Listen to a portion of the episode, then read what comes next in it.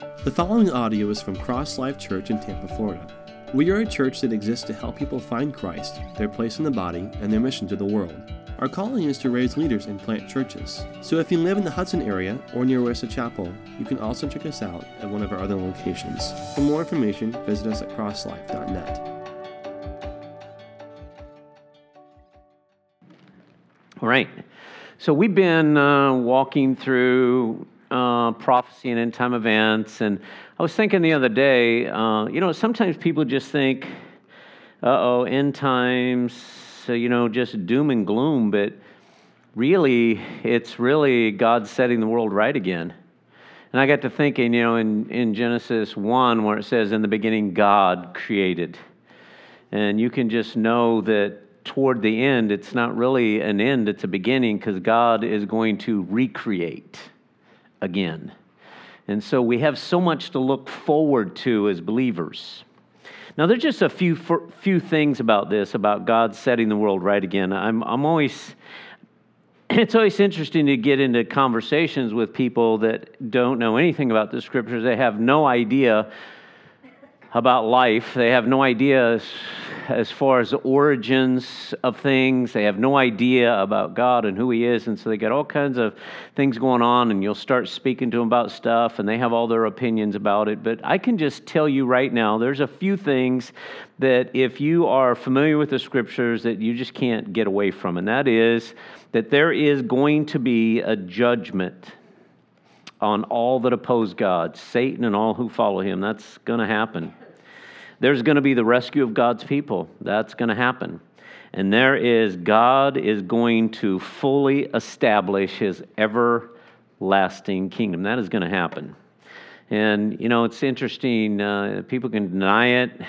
I was talking to somebody here about a month ago, and they were arguing uh, the fact about uh, Israel and who Israel was and uh, the idea that God is going to reestablish this nation to the point that they're going to own the lands that He promised them, and they're going, that's just never going to happen. I go, okay, well, hang on, because you're going to see it with your own eyes, right? So there's a lot that God said is going to take place, and we've so we've walked through some big events, and this morning this is what I want to do. I want to talk briefly about the rapture of the church, and so I want to talk about what is it, when's it happen, and so this is fun because there's a lot of speculation out there, but you know, the, we know that the word rapture is not in our English Bibles. It's a Latin term. It's a Latin word. And the word means a carrying off or to transport or a snatching away. Our English translations use the word, define this word, Greek word harpazo, to mean to catch up. So we, we see that in 1 Thessalonians chapter 4, verse 17 it says that we will be caught up together to meet the Lord in the air, talking about the believers. And we're going to look at that a little bit more. But I think I mentioned this last week, but I kind of want to back up to it once again. Jesus told his disciples in John chapter 14, verses 1 through 3, he told them, Don't let your hearts be troubled. You believe in God, believe also in me. My Father's house has many rooms. If it were not so, I would have told you. I am going to prepare a place for you. Then he says, And if I go and prepare a place for you, I will come back and take you to be with me, so that where I am, there you may be also. So, where did Jesus go, and where has Jesus taken us to? So he's in heaven, seated at the right hand of the Father. He's going to come get us and he's going to take us to heaven. That is going to happen. There's speculations about when that's going to happen. So we, the born again, we, those who have trusted in Christ, this is literally going to happen. At some point, we're going to be in heaven with Jesus before we come back to the earth at his second coming. And so, 1 Thessalonians chapter 4, if you have your Bibles, 1 Thessalonians chapter 4, verses 13 through 18 say this Brothers and sisters, we do not want you to be uninformed about those who sleep in death. Now, just context. So, um, the, the, the New Testament church, they were so anticipating Jesus to come at any moment and take them to heaven. What had happened in a period of time is some of the saints had died and they're going, Whoa, whoa, they're dead now. They're not going to be able to go. And he's going, No, no, that's, I don't want you to be uninformed about those who are asleep in death. So that you do not grieve like the rest of mankind. It's not you're dead and you're done. And, and, because they have no hope. See, we, verse 14, for we believe that Jesus died and rose again. And so we believe that God will bring with Jesus those who have fallen asleep in him, those who have died, according to the Lord's words. According to the Lord's words, we tell you that we who are still alive and who are left until the coming of the Lord will certainly not precede those who have fallen asleep. Verse 16 For the Lord himself will come down from heaven with a loud command, with the voice of an archangel, and with the trumpet call of God. And the dead in Christ will rise first. Now, this is you need to be specific about this. These are the believers. And the dead in Christ will rise first. After that, we who are still alive and remain will be caught up together with them in the clouds to meet the Lord in the air, and so we will ever be with the Lord. So encourage one another with those words. So, in this context of these verses, Paul's talking about the catching up of believers those who are dead and those who are still alive when Jesus comes to get them. Now, I like this because um, there's 11 mysteries in the Bible, and I don't know, I can't name them all, but the mystery of God, the mystery of godliness, the mystery of Christ, the mystery of us in Christ. One of them is called the mystery, this mystery of his coming, of it catching us up. And so, in the content, in the doctrine of rapture isn't taught in the Old Testament. You're not going to find this. You'll find the, the, the teaching in the Old Testament about the second coming, but it doesn't reveal in the Old Testament about the rapture, the rapture of the believer, the rapture of the church. And so Paul says in 1 Corinthians 15 51, he calls this a mystery, something that had been hidden but now has been revealed. And so, what, then we have to ask ourselves so really what is this really going to look like? And i think that in 1 corinthians chapter 15 paul goes on to explain a little bit further what this is going to look like. What do you mean we're just going to get caught up to heaven? What's that going to look like and so he begins a conversation in 1 corinthians 15 35 he says you know there's some going to ask the question well how is that what's that going to look like? How are the dead how are the dead going to be raised? What's that going to look like? And what kind of bodies are they going to have? How's that work? And he said in verse 40 of 1 Corinthians 15, and I'm just going to kind of go through this, he says, Well, first of all, you need to know there's heavenly bodies and there's earthly bodies.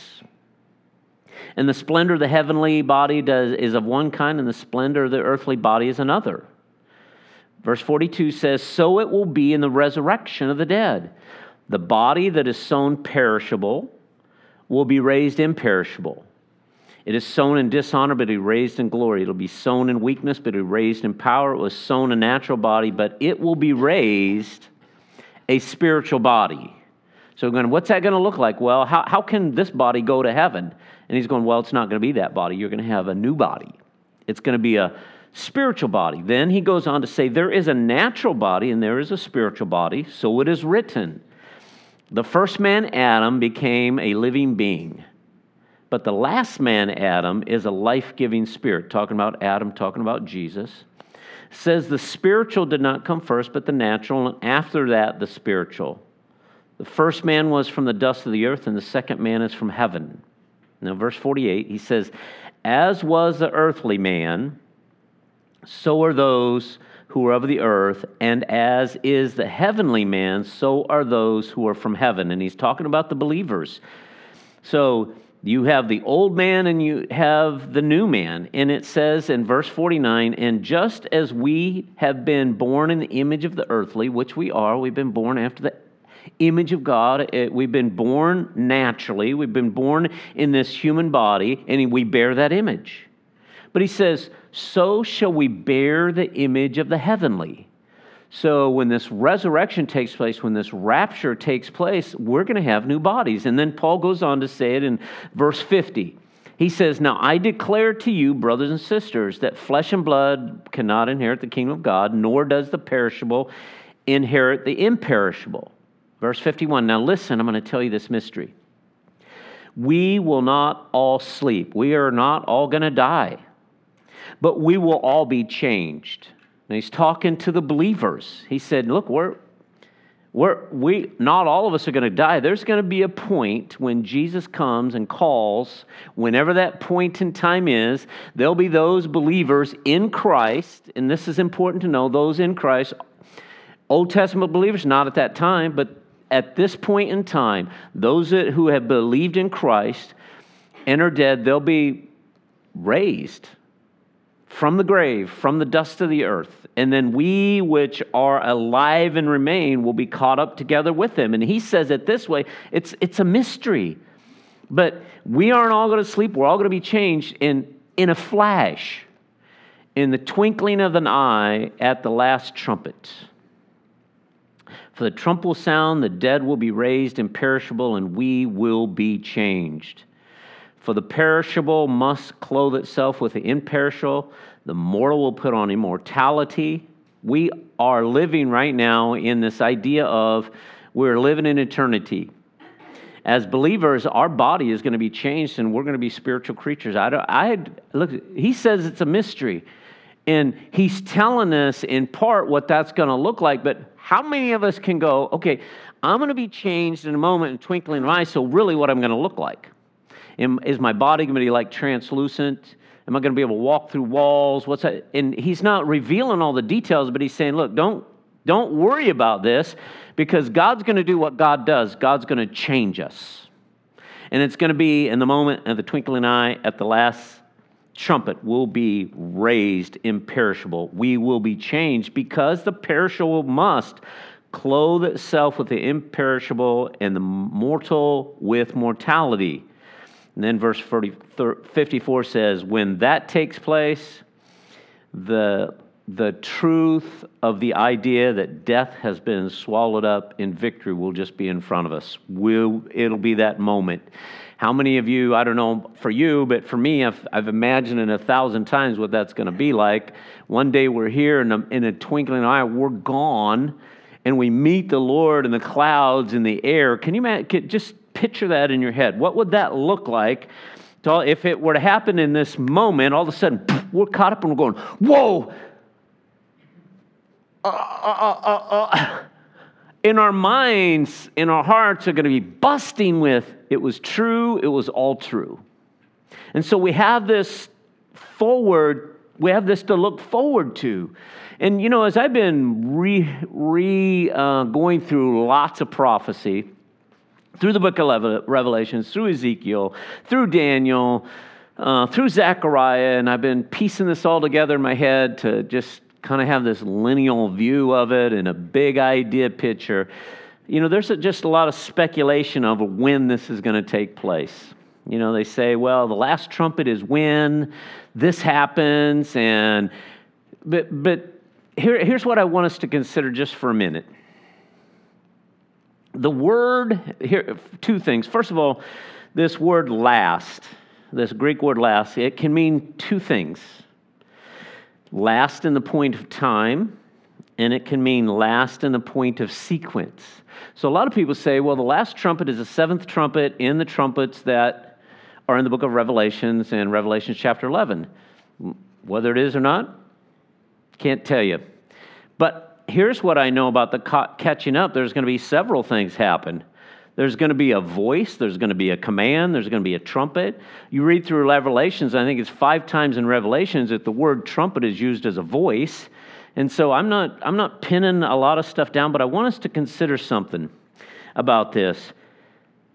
When Paul wrote First Thessalonians and he wrote First Corinthians, Revelations was not written.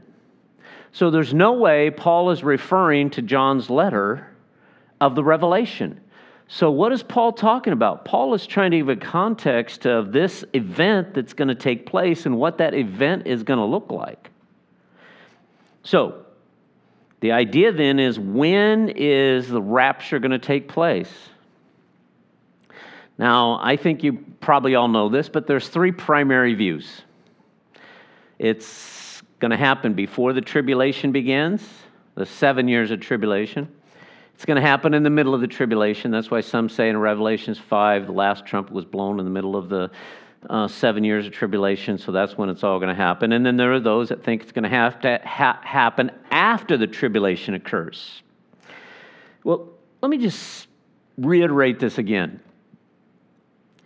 We have concerning end time events, if they were all perfectly clear, then all the theologians who study it deeply would come to the same conclusion. Does that make sense? If it's really clear, if it's that clear, if everything is so clear, so positively clear, why are there so many disagreements about it all? Why is it that some think here and some think here and some think here? And, and I can just tell you for this, um, you know, I can agree and disagree with a lot of different things in there. You know, somebody's talking to me and going, well, okay, I guess if you look at it that way and you kind of spiritualize it, I can see this way. But if you look at that and you take it literally for that, I understand from that verse how you can get that. But there's these verses over here that are a little fuzzy to make sense with that, right? And so here's what I want us to think through. For me, I have agreed with myself. I have agreed with myself that some of these things that are going to take place are probably going to look different than we think. And exactly how that's going to look different, I don't really know. And when you think about the book of Revelations, Revelation, it deals primarily with the time period of the tribulation. It's a prophetic message, it's a foretelling ahead of the things that are going to take place about how God is going to pour out his wrath upon the earth and judge the wicked, purge evil from the world, deliver and vindicate his chosen people, and fully, fully establish his kingdom. That's what the book of Revelations has to deal with. And so here's my challenge to you I think it is for us to read, to study, to think, and to pray through for ourselves as you're reading through it is the church. See, if I, if I came up here and I just was hard on any one of those, there are sometimes you read verses and I read, I've been reading verses, I'm going, okay, well, all right. And then I go over here and I look at that, and then I go over here and look at this, and then I go over here and look at this. I go, okay, I'm trying to get all this sorted out, you know, just for myself. Here's what here's the win that we need to grab out of all of it. God's going to come and grab his people, and we're going to be with him and we're going to be with him for eternity. And when he grabs us, we're going to be changed in a moment, in a twinkling of an eye. That's all good stuff, right? So, here's, uh, here's what we need to think through Is the church going to suffer through any part of God's judgment on the world? You know, there's a lot of things that say we're going to escape the day of wrath, the hour of the wrath, the Lord's day, tribulation. And you know, all those things can have a varied context of meaning, right? So when somebody says, Well, I think that maybe we're going to suffer a little bit and then God's going to take us out. I, okay, so I have my personal opinion about this. You know, I believe that God is going to come and He's going to rescue us before all this starts. That's me personally. I can't imagine in my mind how we would be adorned as the bride of Christ and we'd have to suffer uh, the same thing that the wicked are going to suffer. And then you have people say, well, Israel, they're in the wilderness, uh, or they're in Egypt, and the 10 plagues came, and they had to walk through three of them before God separated them out. I'm going, okay, that's a good thought. Yeah, I like that. Here's something I would, here's, here's a kind of a homework assignment if you've never done this. So there is a movie called um, The Wrath to Come. And you can get it on Netflix, you get it on YouTube, it's free everywhere. And it is interesting because it is a kind of a movie documentary type, I guess I would call it. And it's about, um, it's all about a Galilean wedding. And that's significant in this respect. So Jesus is a Galilean. All of his disciples, but one, Judas, were Galileans. Jesus is telling the disciples about, he's, he's comparing the wedding to his return. And there's this correspondedness. Now, Galilean wedding back in the day was very different than regular weddings. And so, this, The Wrath to Come, this movie, it's appropriate for all ages.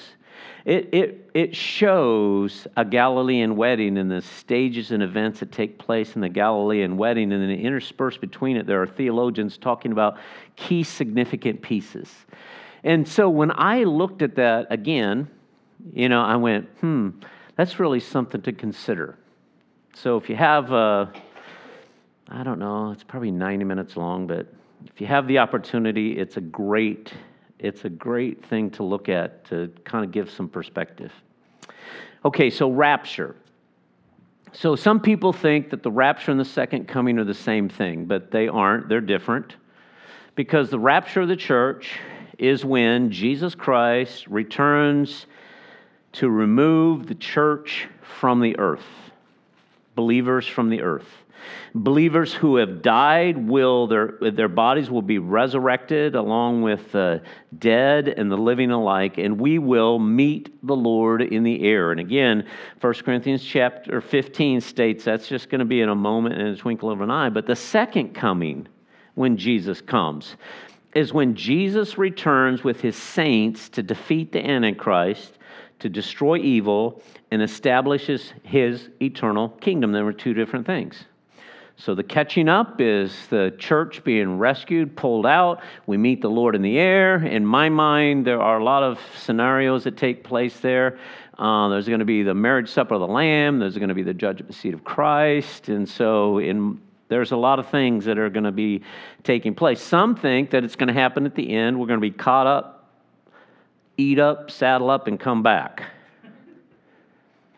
And, you know, again, um, I'm sure that just as I'm standing here, I'm going to go, didn't see that coming. Didn't see that coming either. So I think that's why I'm, as we're in this, I, I, take away the big piece, God's got this, but also don't be, uh, don't just push it off to the side. Matter of fact, the book of Revelation says if you read through it, you'll be blessed. It's a blessing to read through because somehow, some way, God speaks into our life through that. And for me, reading through Revelations as many times I have, although there's sometimes I scratch my head, I go, what is, what is that again? I go back and I go back and forth.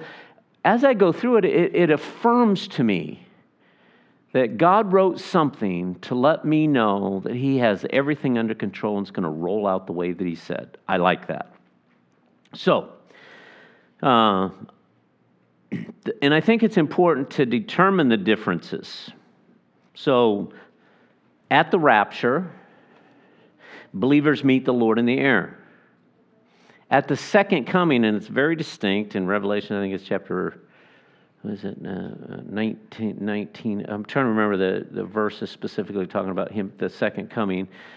But at the rapture, we meet the Lord in the air. And at the second coming, believers are already with the Lord and they return to the Lord to earth. So, the rapture is again the removal of believers from the earth as an act of deliverance. The second coming has to do with an act of judgment on the wicked and the removal of the wicked from God's presence. So, they, they can't be the same thing. The rapture is going to be secret, instantaneous, like a thief in the night. It's going to happen in a moment, in a twinkling of an eye. And when that happens, only the believers, that's part for the believers, we're going to see him. At the second coming, remember what it says? It says, and every eye will see him. So those are not the two same, those are not the same things. And the second coming of Christ will not occur until other end time events take place but the rapture is imminent. So if we were to count down some of the things before the sec before his second coming, we, I can number probably five or six things that are going to have to occur before that happens. Well, if I, I was talking to somebody the other day, I thought that's kind of crazy. If if there's if if the scriptures are pretty clear that there's going to be a tribulation period, the Antichrist is going to sit on the throne, uh, sit on the throne, calling himself God.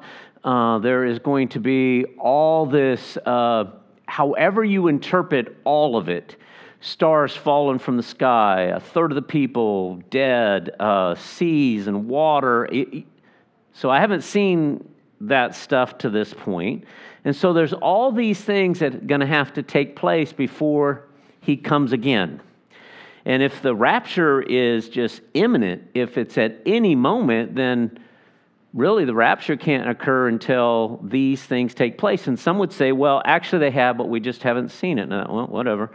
Um, you know, I'm not, again, I'm not going to, that's not what I'm going to lose my head over, right? Somebody comes to me, they got a gun, they go, hey, you need to deny uh, premillennialism or I'm going to blow your head off. And I go, dude, I'm not that caught up on there. But if they go, deny Jesus or you get a bullet in the head, oh, you might as well pull the trigger because I am not doing that. That is not going to happen. So there's some things that, you know, we, we need to just not argue about certain things, but come to some conclusions. Father, what are you saying to me? What just bring some peace into my life. And so, anyway, uh, let's see. Yeah, so again, the thought is if the rapture and the second coming of the same event, then to me, the return of Christ can't be imminent. It can't happen at any moment because there's too many other things that have to happen before that happens, before Christ comes back to earth, literally, to destroy evil and evil forces. There's just you know, and and somebody, it's like, why would why would Jesus? Can't imagine this. Why would Paul? Why would the writers write that it can happen at any time if it's not going to happen at any time? Is it just so that we serve Him? Now that's manipulative, and that's not that's not God. That's not Christ. And so, what I want us to be encouraged about this morning is these events are going to take place. And whether we understand them fully, and look at, I've been doing this for a lot of time, long time, and I still read through passage and I go, huh. All right, well, huh. But do this uh, settle within yourself, pray, study, read and say, okay, Father, I, and I, I, candidly, I think a lot of times on a lot of situations, like Scott's had made comment of, he says, okay, I, I don't get this because, you know, I've been suffering with this, and God, you're a healer, and it, my life should all be good, but yet he has learned grace. And so there's some things that we will be uncomfortable with. Some stuff we just, it's going to be hard to put together and just stay together. Because some things I've believed in the past, and I've kind of let loose of some of those things. But as I continue to pray, as I continue to grow, I continue to have confidence that God's got this. Even if I don't understand it, it's, it's okay sometimes not to understand. But here's what I do know. If you keep going to Him, He's going to do one of two things, and it'll be very vivid. He's going, It's okay. And you have a sense of peace. Or He'll go, Oh, you want to know about that? Well, here's what that is. And we've all experienced both those in life and we'll continue to experience both in life.